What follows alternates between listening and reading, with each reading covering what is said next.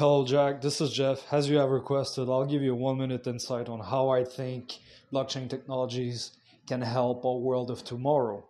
Um, what I do is I run a humanitarian N G O, and how I think it could help us, it's basically to prove the warring factions what the third neutral party is up to and where the humanitarian convoys are delivered to, uh, which items is delivered, where it comes from.